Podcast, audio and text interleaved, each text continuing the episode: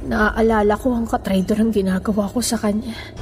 Para saan pa na naging mag-asawa kami, di ba? Sumusobra ka na, ha? Mga taksi! Para sa mga taksil.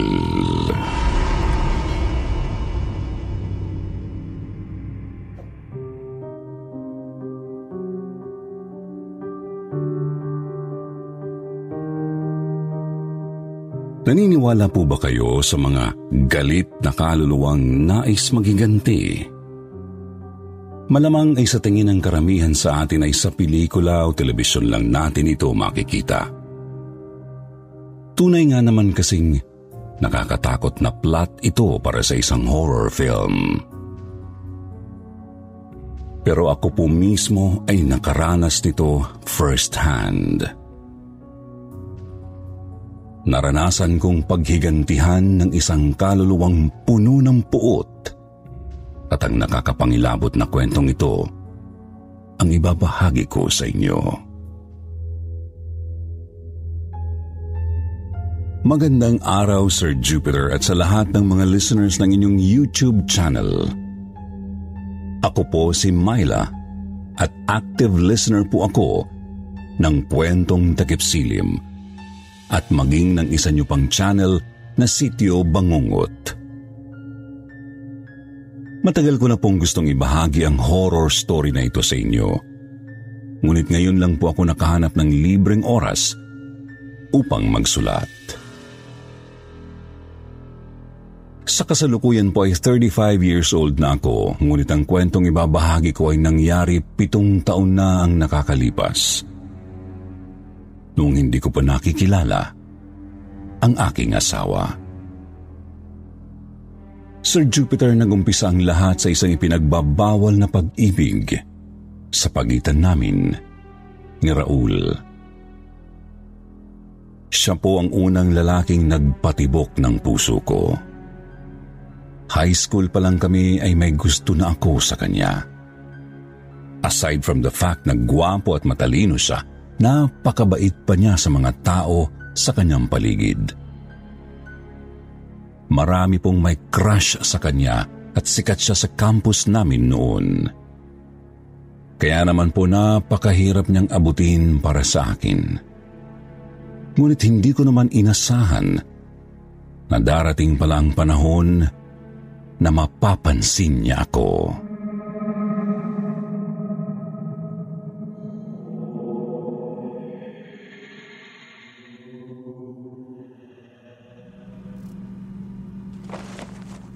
Hanggang kailan ba tayo magiging ganito? Ako nga mahal mo pero hindi ko naman pwedeng ipagmalaki sa mga tao ang tungkol sa atin. Nahihirapan na ako. I understand how you feel. Pero alam mo naman ang sitwasyon, di ba? Gustuin ko mang ipangalandakan sa lahat yung tungkol sa atin. Hindi ganun kadaling gawin yun. Believe me, gusto ko maging proud sa relasyon natin dahil ikaw naman talaga yung totoong nagpapasaya sa akin. I know our situation is complicated. Alam ko naman kung anong pinasukan ko eh. Pero, mahirap pala talaga. Araw-araw kong nararamdaman na isa kong masamang kaibigan.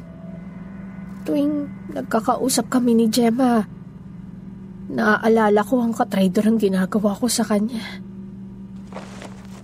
Kaya nga nang sabi ko sa'yo noon, humahanap lang ako ng tamang tiyempo. Sasabihin ko rin sa kanya yung totoo. Makikipag-iwalay na ako sa kanya. Kailangan ko lang talaga magdahan-dahan at pag-isipan yung bawat akbang ko. Alam mo namang business partners ko mga kapatid niya. Pero, hanggang kailan tayo magiging ganito? Hanggang kailan magiging lihim ang relasyon natin? Just give me more time, please. Please be more patient with me. Pangako, darating din yung araw na magiging maayos ang lahat para sa atin.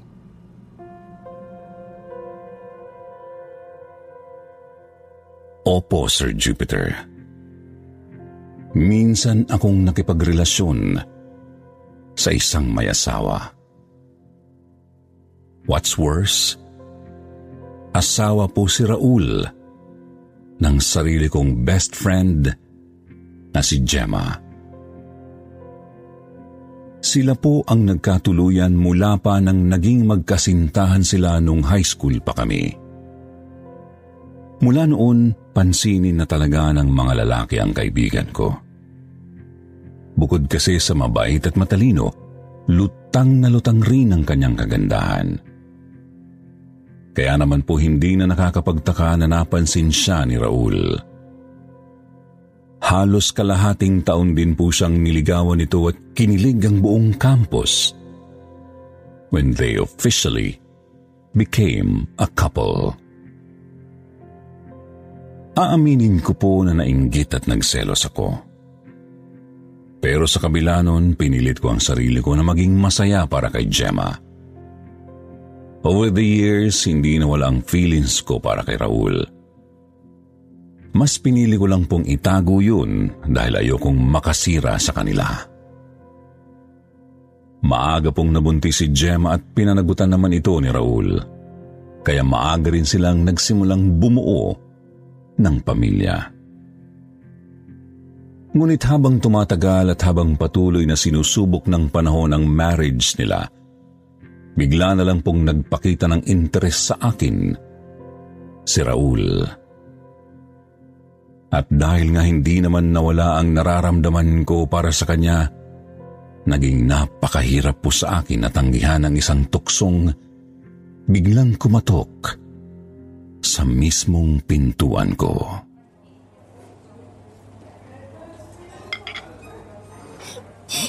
He's cheating on me. I can feel it. Bes, may iba siyang babae. Uh, are you sure about that? Imposible naman yata ang sinasabi mo, Bes. Kilala natin si Raul, matinong lalaki yun. Women's instinct. Tsaka, maraming beses ko na rin naramdaman na parang wala na siyang gana sa marriage namin. Minsan nga, feeling ko nagsistay na lang siya para sa anak namin. Maybe you're just overthinking. Tsaka, baka pagod lang yung tao. O di kaya maraming iniisip. We don't even have sex anymore. Para saan pa na naging mag-asawa kami, di ba? Feeling ko, he no longer finds me attractive or desirable. Isa na lang yata ang responsibilidad ng tingin niya sa akin. ano ka ba? Huwag kang magsalita ng ganyan. He loves you. Mamatay na sana sila ng kabit niya. Uh, ano? Alam kong masama itong sinasabi ko. But I mean it. Sana mamatay na sila. Sana karmahin sila sa ginagawa nilang kataksilan sa akin ngayon.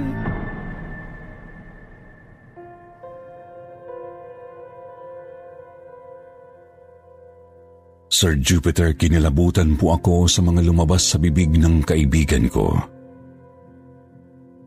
Habang sinasabi kasi niya yun ay napakatalim ng titig niya sa akin para bang alam na niya na ako ang kabit ng kanyang asawa. Pero imposible yun dahil naging maingat kami ni Raul sa pagtago ng relasyon namin. Walang kahit na sinong nakakaalam ng tungkol sa amin kundi kaming dalawa lang. Lumipas po ang ilang mga araw at napansin ko ang biglaang pag-iba ng pakikitungo ni Gemma sa akin. Biglang pong naging cold ang treatment niya sa akin. Halos hindi na po siya nagre-reply sa mga messages ko. Pag nagkikita naman kami ay napakatipid niyang magsalita at tila ba napipilitan lang na kausapin ako. Mas lalo lang tuloy akong naghinala na baka may alam na siya. Pero sabi naman ni Raul, imposible raw na alam na ni Gemma ang tungkol sa relasyon namin. Sinubukan ko pong huwag mag-isip ng kung ano-ano, pero hindi ko po talaga mapigilan ang sarili ko. Hanggang sa isang balita ang bumulabog sa amin. Patay na si Gemma. Naabutan raw ito ni Raul na naglaslas ng pulso sa banyo.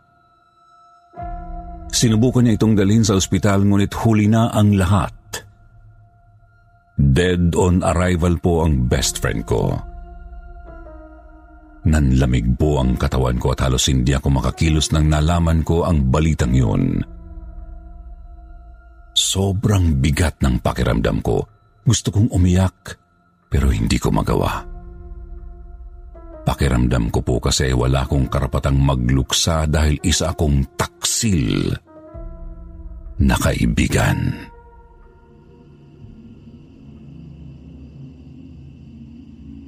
O, ikaw na muna ang bahala kay Kim habang may naasikaso pa ako dito sa funeraria ha.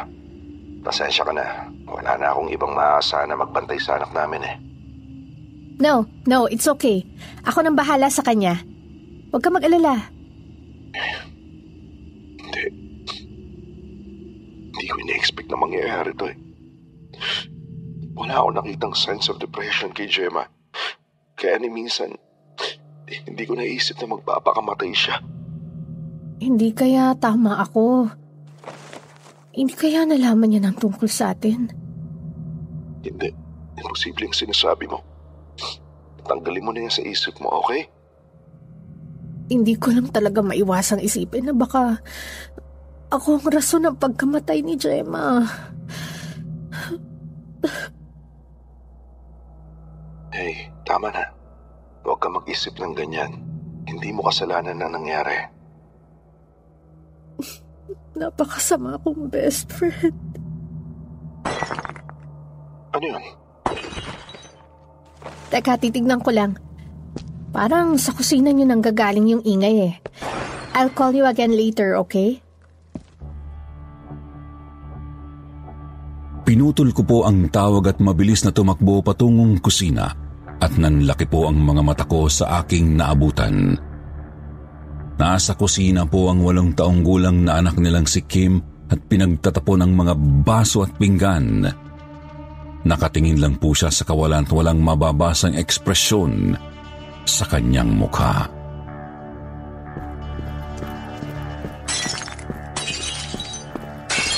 Kim! Eh, Diyos ko! Anong ginagawa mo? Kim! Tama na yan! Ano ba? Mga traidor! Natigilan po ako nang marinig ang sinigaw niya. Punong-puno ng galit ang boses ng bata at tinitigan ako ng nanlilisik niyang mga mata. Sir Jupiter, parang hindi ko po kilala ang batang nasa harapan ko ng oras na yun. K- Kim, Mga taksil! Mga sinungaling! a- anong, anong sinasabi mo? Mama! Gusto ko po kay Mama. Dali niyo po ako sa kanya. Kim, Kim, wala nang mama mo. Hindi po totoo yan. Nagsisinungaling po kayo. Hindi po totoo yan, Tito Myla. Buhay pa si Mama. Nandito siya. Tumindig po ang balahibo ko sa sinabi ng bata, Sir Jupiter. Pagkatapos po noon ay hindi na siya muli pang nagsalita. Nagpatuloy lang siya sa pag-iyak. Dinala ko naman po siya sa kanyang kwarto at sinubukang pakalmahin hanggang sa nakatulog na siya. Habang tulog si Kim ay hindi po maalis sa isipan ko ang mga sinabi niya kanina. Tinawag niya akong traidor, taksil at sinungaling. Hindi ko po mapigilan ang sarili kong isipin na may laman ng mga binitiwang salita ni Kim. Ginanap po ang lamay ni Gemma sa bahay nila. Hindi po muna ako umuwi sa amin upang makatulong ako sa pag-aasikaso sa mga bisita nila. Dumating rin po kasi ang mga kamag-anak ni Gemma mula sa probinsya at lahat sila ay kilala ko. Sa totoo lang wala akong mukhang maihaharap sa kanila dahil sa mga kasalanan ko kay Gemma. Pinilit ko lang po talaga ang sarili kong makipag-usap sa kanila. Kapansin-pansin naman po ang kakaibang kilos at pananalita ni Kim sa lamay ng kanyang ina. Madalas siyang tulala at tila wala sa sarili. Ang sabi pa nga ni Raul, pagkatapos raw ilibing ni Gemma, ay ipapakonsulta niya si Kim sa isang child psychiatrist. Malamang daw ay naapektuhan ang mental health ng bata dahil sa nangyari. Nakita rin kasi ni Kim ang dugo ang katawan ng kanyang ina sa loob ng banyo. Siguradong tumatak ang imaheng yun sa murang pag-iisip ng bata.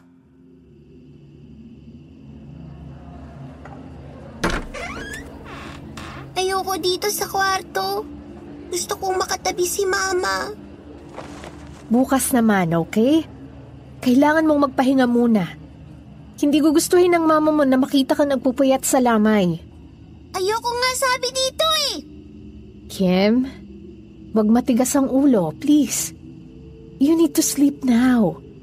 Buong araw kang nandun sa lamay. Pagod ka na. Ako ang magsasabi kung pagod ako o hindi. Huwag kang magdesisyon para sa akin.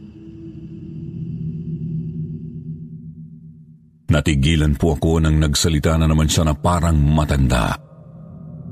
Mas lalo po akong nagulat nang hinawakan niya ng mahigpit ang kanang braso ko.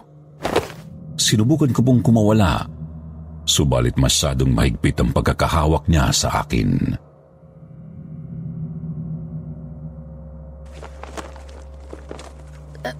Kim, ano ba? You're hurting me. Malanding babae. Kim, stop that! Umalis kayo dito. Ayokong makita ang mga pagmamukha niyo! Ano ba nangyayari sa'yo? Biglang tumingin si Kim sa may cabinet habang patuloy pa rin pumapatak ang luha sa kanyang mata. Mama, ayoko sa kanila. Paalisin mo sila dito, please. Sinaktan kanila. Ayoko po sa kanila, Mama. Kim, what are you talking about? Don't touch me! Susumbong kita kay Mama! Nagkatinginan kaming dalawa ni Raul. Pareho kaming hindi makapaniwala sa naririnig namin. Para kasing imposible, ngunit yun mismo ang nangyayari.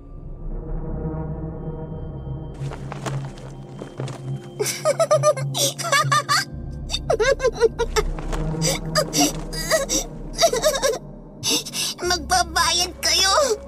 Sisingilin niya kayo! Mga taksi! Tama na! Tama na! Masakit bang marinig ang katotohanan? Isa kang taksil. Wala kang kwentang kaibigan. Isa kang maruming babae. Kim! Sumusobra ka na, ha?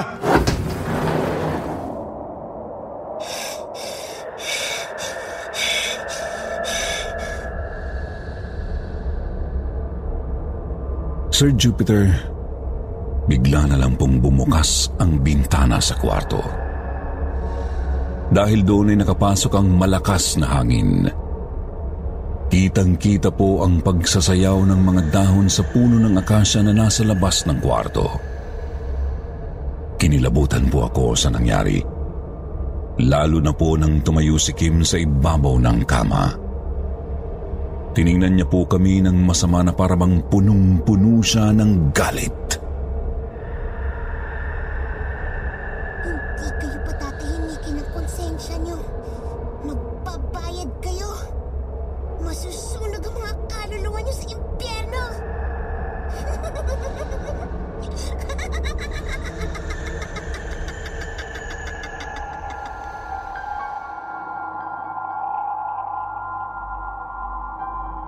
Na lang po siyang nawalan ng malay.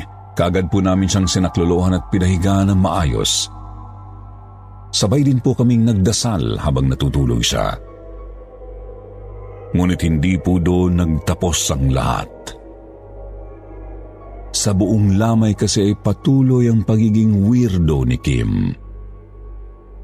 Maraming beses niya po kaming tinawag ng mga taksil at magbabayad daw po kami. Pinag-uusapan na po kami ng mga tao sa lamay. Ang tingin po nila ay may namamagitan sa amin ni Raul. Ngunit nagagawa naming magsinungaling at pinapalabas na masyado lang affected sa pagkawala ng kanyang ina, si Kim. Hanggang sa ilibing si Gemma ay hindi pa rin makausap ng maayos si Kim. Ang sabi ko po kay Raul ay mas mabuti kong dalhin niya ang bata sa simbahan at para makausap ng isang pari. Ngunit nag-insist po siya na lumapit sa isang child psychiatrist kaya hindi na ako kumontra. Mula nang inilibing si Gemma ay hindi ko na nagawang magpakita kay Kim. Natatakot kasi ako sa kanya sa mga maaari niyang sabihin. Isa lang kasi ang nasa isip ko noon. Sinasapian si Kim ng kaluluwa ng kanyang ina na si Gemma. Bagaman hindi ko nakikita ang bata patuloy naman po akong binabangungot ng kaluluwa ni Gemma. Gabi-gabi ko po siyang napapanaginipan sa iba't ibang senaryo. Isang beses ay napanaginipan ko na pagkapasok ko ng banyo ay naabutan ko sa bathtub ang dugo ang katawan ni Gemma. Nakadilat ang kanyang mga mata. Naghihingalo at sinasambit ang pangalan ko. May time rin po na nanaginip akong nakahiga sa isang dugoang kama. Nasa ibabaw ko si Gemma. Sinasakal niya ako at paulit-ulit akong tinatawag na taksil. Taksil may pagkakataon rin na napanaginipan ko siyang nakikipagtalik kay Raul at lihim itong sinaksak ng kutsilyo sa likod.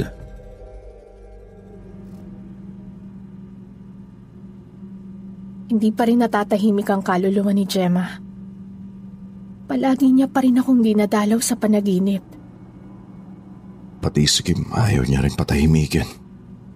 Bakit kailangan niyang idama yung anak namin? Ano ba talagang nangyari? Magtapat ka nga sa akin. Tama ka. Bago siya nawala, nalaman nga ni Gemma yung tungkol sa atin. Diyos ko. Akala ko naging maingat ako pero isang beses nabasa niya yung chats natin sa phone ko. Kaya yun, napilitan ako magtapat sa kanya. Pagkatapos, ano nangyari? Nakipag-iwalay ako. Inamin kong wala na ako nararamdaman para sa kanya.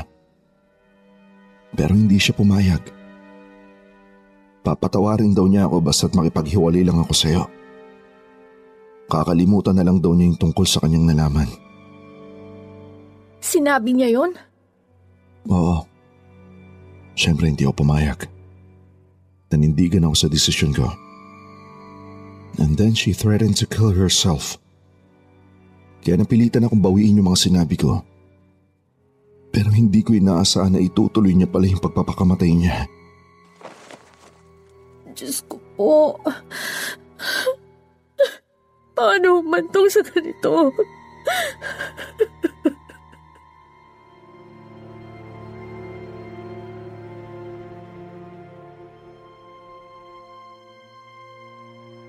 Sir Jupiter nag-iwan pala ng suicide note si Gemma kung saan inilahad niya ang sakit na kanyang naramdaman.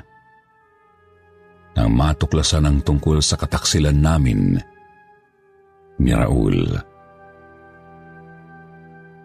Sinabi niya doon na para siyang mamamatay sa sakit dahil sa ginawa namin.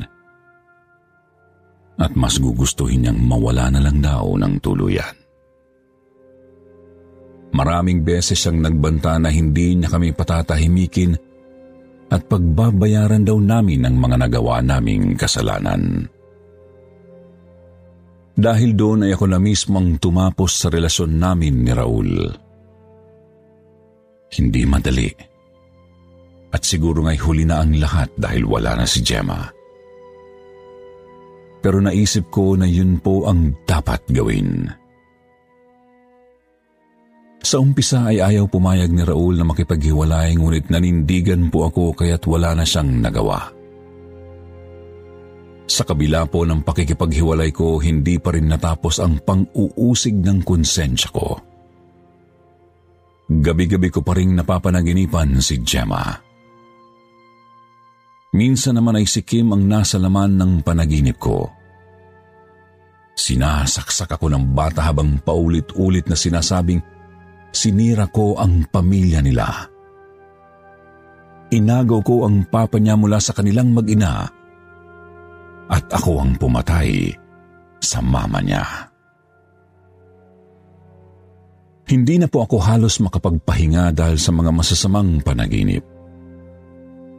Affected na po ang daily life ko dahil doon at compromised na rin ang kalusugan ko.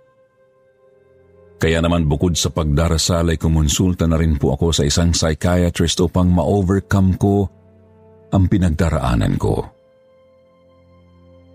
Worried na rin po kasi ang pamilya ko sa nangyari sa akin pero hindi ko naman masabi sa kanila ang pinagdaraanan ko.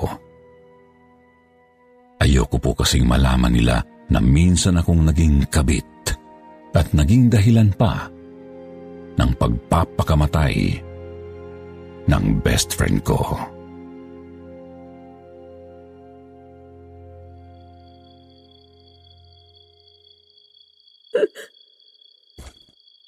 Patawarin mo ako. Hindi ako naging mabuting kaibigan sa'yo. Alam kong galit ka sa akin. Pero please lang, nang mamakaawa ako sa'yo. Hindi ko na kaya. Tanggap ko naman na deserve ko to. Pero please, hindi ko na talaga kaya. Takot na takot na ako. Pagod na pagod na rin ako. Para na akong mababaliw.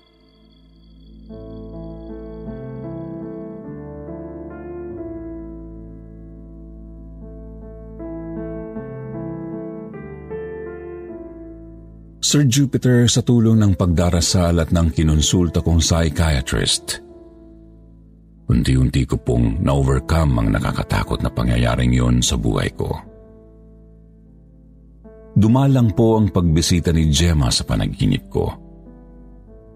Hanggang sa tuluyang hindi ko na talaga siya napapanaginipan. Hindi po naging madali ang pag-overcome ko sa guilt at hanggang ngayon ay masasabi kong daladala ko pa rin ito pero mas natutunan ko na pong i-manage ang pakiramdam na to. Hindi na po kami muling nagkausap ni Raul. Pero napag-alaman ko mula sa mga kamag-anak nila na bumuti na po ang kondisyon ni Kim. Malaki raw ang naitulong ng child psychiatrist dito. Masaya po ako at maayos na si Kim. Kim Inosente po ang bata at hindi siya dapat madamay sa komplikadong sitwasyon namin. Alam ko rin pong hindi gugustuhin ni Gemma na makitang nahihirapan ang anak niya. Sa kasalukuyan po ay mayroon na akong asawa at dalawang anak. Alam ng asawa ko ang tungkol sa aking nakaraan. Tanggap niya ako at hindi importante sa kanya ang past ko. Masasabi ko pong maayos na ang buhay ko ngayon. Ang huli kong balita ay nag-abroad si Raul at hindi na nakapag-asawa pang muli. Iniwan naman daw niya si Kim sa kanyang mga magulang habang nasa ibang bansa niya. Pero sinadya ko pong hindi na kumontak sa kanila upang mas makalimutan na ang nakaraan. Hindi rin po ako tumigil sa pagdarasal alang-alang sa kapayapaan ng kaluluwa ni Gemma. Hanggang dito na lamang po ang aking kwento. Naway bukod sa takot ay may napulot din kayong aral mula sa aking karanasan. Lubos na gumagalang Myla.